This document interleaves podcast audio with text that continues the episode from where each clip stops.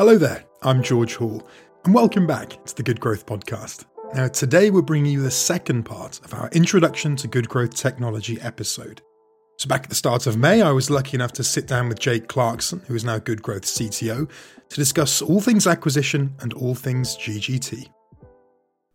Jake, we kicked off uh, kicked off last episode with quite a, a, tricky question of simply who are you, um, and then I guess another fairly tricky one. But in terms of an elevator pitch of kind of what do we do as a company, what is it that that makes good growth special and good growth technology special, and how do we go about doing what we do in the best way possible?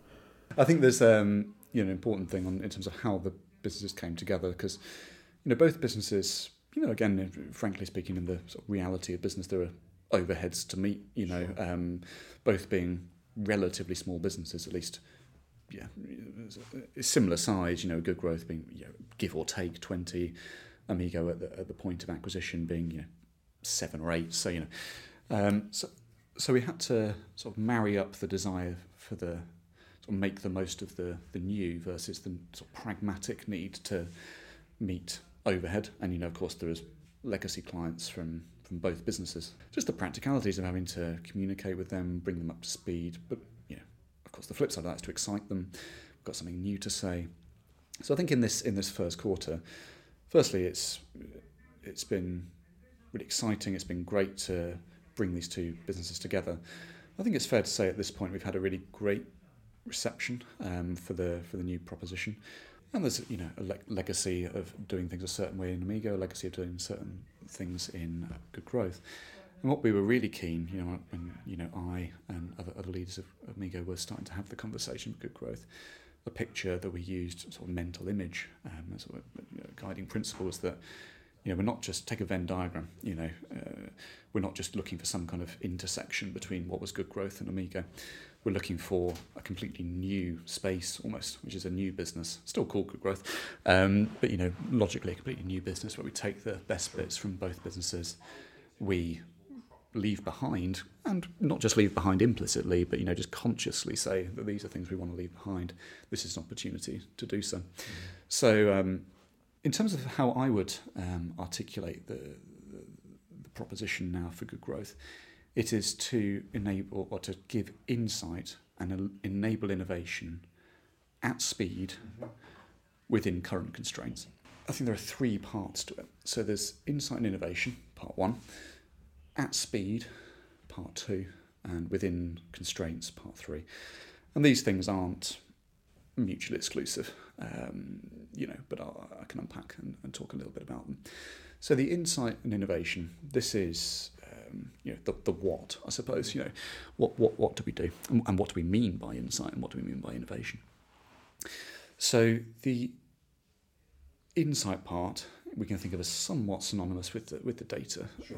um, and the, the history that we have in good growth of delivering great data work, um, whether it's modelling, um, you know, whatever it is, back to that um, D, the decide or the hypothesis generation. So we've got a great legacy there. So that's the idea of, of insight. So, for example, given your given a data set, which could be from typically from Google Analytics, could be Adobe Analytics, could be increasingly from I should say Amigo is now um, Good Growth Technology or GGT. So think of those all um, synon- as synonymous. So given a data set, using our intellectual property models that we've built up over the over the years, what insights can we can we give to you? Then with innovation, um, I like to think of innovation in, in, in, two ways. So it's for me closely related to this idea of, um, of, of testing.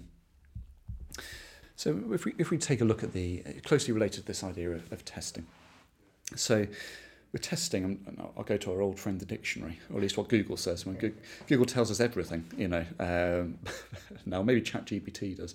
Maybe I should have made that request. But anyway, to test, so it's to take measures to check the quality, performance, or re, uh, reliability, even, um, of something, especially before putting it into widespread use or practice. So, this idea of testing something, then innovating is to make changes in something established, especially by introducing new methods, ideas, or products. So with innovation, we're typically dealing, in some ways, we can think of innovation as being somewhat synonymous with, with risk. Mm-hmm. You know, so innovation is the outcome isn't known. You know, it's I want to try something that is you know aligned with what we've done historically. You know, we as a as a potential client of, of good growth, but, you know, it's going into new territory. It might not work. You know, so I'd like to combine the two and to think of innovation in that sentence. I'll talk a little bit more about innovation and why there are challenges around it in a minute. Something like to introduce new methods, ideas, or products into something already established and test performance before putting into widespread use. So we've sort of joined the two together. So what's historically been the preserve of, of testing, sort of relatively unambitious as defined by conversion rate optimization tools typically, um, we like to have that speed and, freedom and de-risked, ultimately de-risked approach to to innovation that looks like and feels like testing. So um, the process of innovation should be testable is, is a core belief.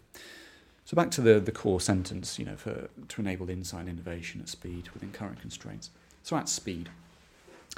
So we can take two potential approaches and sort of um, via thought experiment play them off against each other. So we could say, well, one way to innovate might be to get our, again, speaking as if I'm a client of Good Growth, get our internal resources to do the work. And, you know, that's, that's one way of doing it. And I'll, I'll come back to why that's a potential challenge, um, aside from the obvious lack of resource, uh, availability of resource. So that's, that's one way we could do it. Or we could do it through Good Growth, which is and so, how do we differentiate ourselves? Why why go with us as opposed to through um, traditional means? Should should we say? And so, if we're not delivering this at speed, then we fall foul of some of the existing challenges with with innovation. Mm-hmm. I think I, I, would draw out maybe four things, four challenges um, that, that one might face when trying to innovate. One's lack of resources, which we've touched on already. Um, and I think it's particularly relevant um, at the moment where you know you know we're all operating in a tough economic climate. Um, you know we're in on the third of May, 2023. Just for those listening back, you know it's pretty tough out there. Um, there's uncertainty in multiple dimensions, and so you know innovating, I think, as well as you know we talked about it being somewhat overlapping or uh, adjacent to risk you know, at the moment, risk taking isn't maybe particularly at the top of people's list. Um, so with budgets being squeezed um, from you know software engineers, UX designers, you know they're all in high demand but you know low supply, and there's there's a general lack of resource available to, to, to innovation to innovate. Secondly, another reason for, for why innovating might be hard is organisational complexity.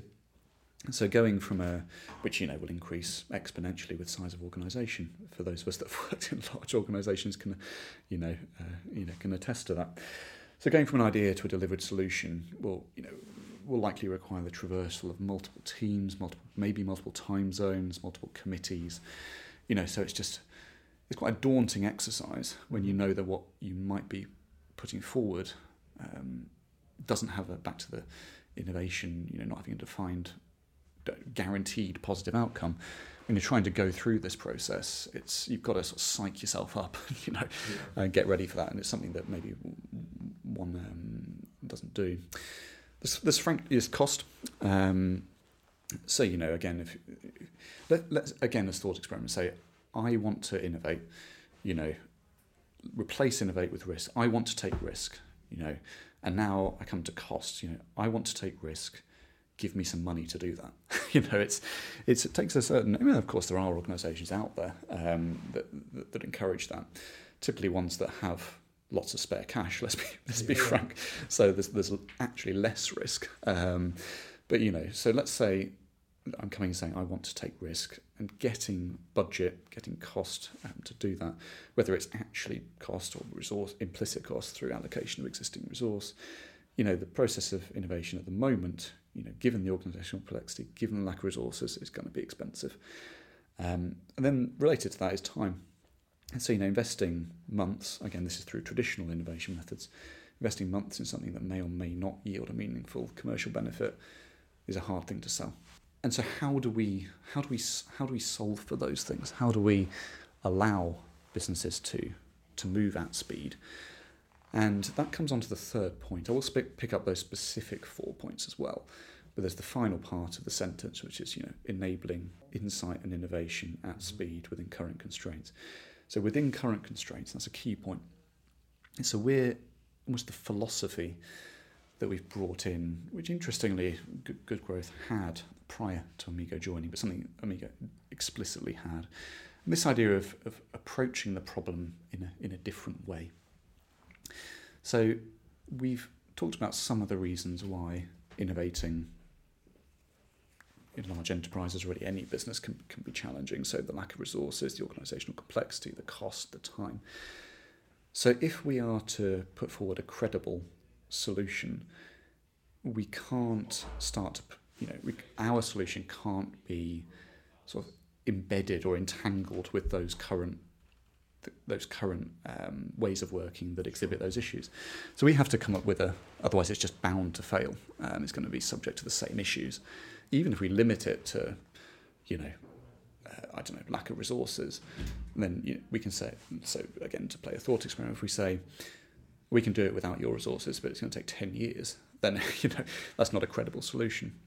So we have, again, back to, back to working um, at speed. So we have to approach this in a different way. Mm-hmm. And the way, and the most concise way, um, something, something that was very, um, I feel very personally very passionate about, is this idea of innovating within constraints, constraint-based transformation. You know, is what, why you know necessity is the mother of invention, all this kind of stuff. And um, how do we do that? And so we have a technology that we've developed, um, and it's important to state that what we're selling as, as good growth is is what I've said. So it's in, insight and innovation at speed within current constraints. Our technology won't solve all problems by itself. That's the fact. It has to be placed into this sort of philosophy of innovating within within constraints. And I'll talk a little bit more maybe later about how how we do that. But if if we as a as a mental image imagine almost a, a, chart, um, so x and y axis, because this this applies to our data side of the business as well. And so let's say at the moment, you know, when, when we meet with a client, our job is to establish what are those constraints within which we can we can operate, and that'll vary um, client by client. And so let's say on the x-axis, the horizontal axis, we have uh, you know, doing stuff on the website or on web-based properties. And on the y-axis, the vertical axis, we have what can be done in the in the data space.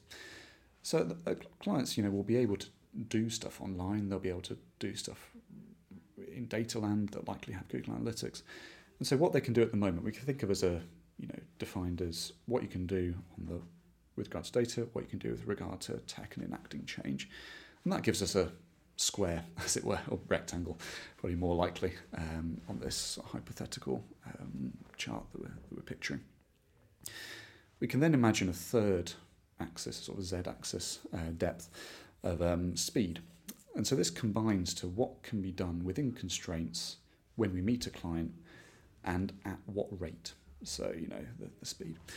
So our job in, in good growth is to expand essentially all three of those axes. So in terms of what can be done, so in combination uh, using uh, our technology, so good growth technology, GGT, and our software development expertise, we can extend what can be done on the horizontal axis, that of uh, tech or you know what um, what can be done on the site, web properties, and then on the, the data axis, you know through our intellectual property, through the models that we've built up, our expertise working with clients' existing data sets. And they don't have to be perfect, by the way. You know, again, part of operating with constraints is that we just take what we're given and uh, work within those constraints we can extend the, the horizontal, sorry, the vertical axis.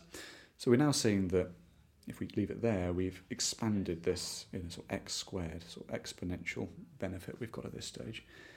We then add in the speed axis. And here we we want to increase speed, of course. And so we increase the z-axis and we get an x cubed. So that's the mental image I, I use um, personally, is how can we maximize the space and the rate of change of how we can, of how we allow our clients to to innovate. So yeah, um, that, that's how I think about the technology and in terms of good growth. It's insight and innovation at speed within current constraints. Well, that was the second part of our Intro to GGT podcast, and it was great to hear more of what Jake had to say. Now, as always, we may have left you with answers, we may have left you with questions, but either way, it would be great to hear from you. We're Good Growth, a data and technology business trusted by global brands to grow market share and profitability of e commerce and digital channels. You can email us at inquiries at goodgrowth.co.uk or have a look at our website, which is goodgrowth.co.uk. We'll be back next week with the third and final part of this episode. Thanks for listening.